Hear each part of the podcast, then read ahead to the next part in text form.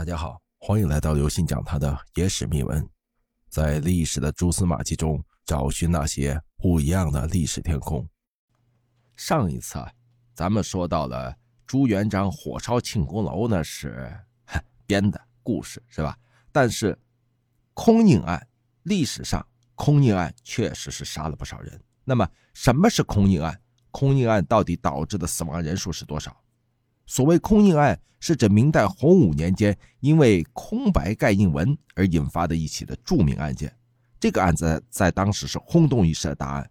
那么这个案子到底杀了多少人呢？记录是比较少的。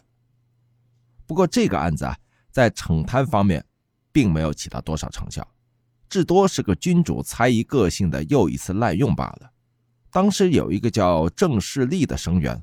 他说：“朱元璋欲严惩空印者，是因为恐奸吏得挟空印旨，为文以虐民。”这个是记录在《明史正史立传》里面的。其实这里说的是客气了点很多史料记载，朱元璋在发现了盖印空白文册的事实之后，反应是盛怒。为什么呢？因为他以为欺罔。欺罔这两个字，不仅仅可以理解为空印者持空印文书欺罔百姓之意。更可以解释为空印者轻视皇权，也就是轻视了朱元璋的权威，私下偷懒，擅自盖印。后一解释呢，可能更能贴近朱元璋的心理活动，因为关于空印案的不合理、不合法和它的坏处，正式的上书朱元璋讲的是非常清楚了。而朱元璋的反应仍然是大怒，根本不听劝，怀疑郑士立背后另有主谋，反而将郑士立罚去劳改了。这种对郑士立的猜测呀。也正是郑士立以一个普通生员的身份上书皇帝指斥时，而触怒了朱元璋的一种反应。空印案的原委啊是这样的：当时规定，各地都需要每年派人到户部报告地方财政收支账目，所有账目必须跟户部审核后完全相符，才可以结项。只要数字有一丁点对不上，整个文册便被驳回，重新填造，而且必须重新盖上原衙门的印章才算有效。你要知道，在古代啊，这这交通不方便，是吧？不像咱们现在高铁啊，国内基本上几个小时都能到。因为而而且还有电子的电子传输，对吧？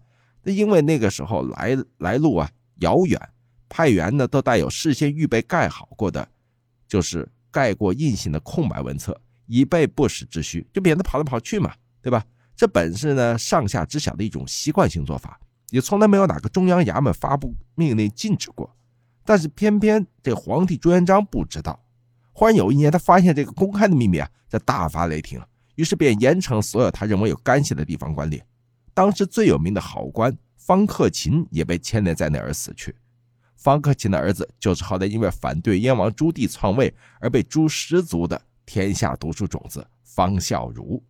吴晗的《朱元璋传》说，空印案与郭黄案一共杀了七八万人。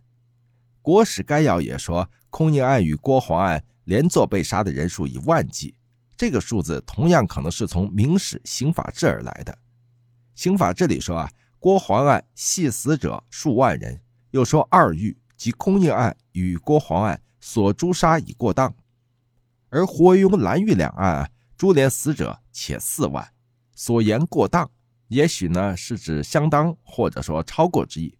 空印案也和郭黄案等三案。所诛杀也在四万，故吴晗说两岸有七八万人被杀。然而这个估计啊是成问题的。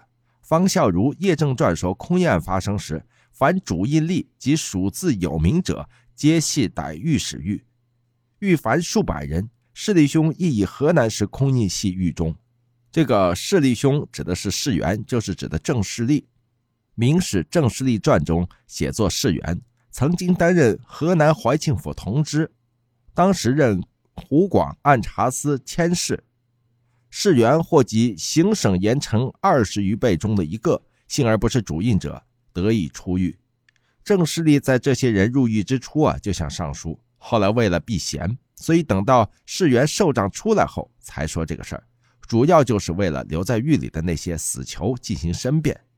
叶正传文末说，势力失败了，元璋尽杀空印者。就是把空印空印者都杀了。贯通全文看，世元任官湖广，以从前的河南任内事牵连入狱，说明他是从湖广逮进来的。而朱元璋是按空印文书上的署名顺藤摸瓜来逮人的。等皇帝完成了大逮捕，也不够数百人，直到全文末尾，也不像在这数百人之后又进行了株连逮捕。而且这数百人中啊，还有一些被充军了，所以被杀的人数也不会超过数百人。所谓的数万人之数，很可能就是猜测类比的。其他几个大案确实杀了很多人。退一步来说，明初整个官吏阶层的人数不会太多，而跟空印案盖印文有关的，也只是其中的一部分。朱元璋再狠，也不可能一下子把人都杀光，弄得自己在中央做光杆司令吧。所以，简伯赞主编的《中外历史年表》说，洪武九年空印欲起，官吏下狱者数百人，这个数字可能比较接近实际情况吧。各位听众朋友，本次节目呢就跟大家分享到这里。如果您喜欢我们的节目，请您给予我们节目十分好评，并点赞关注，同时转发给您的亲朋好友，邀请他们一起来收听我们不一样的历史天空。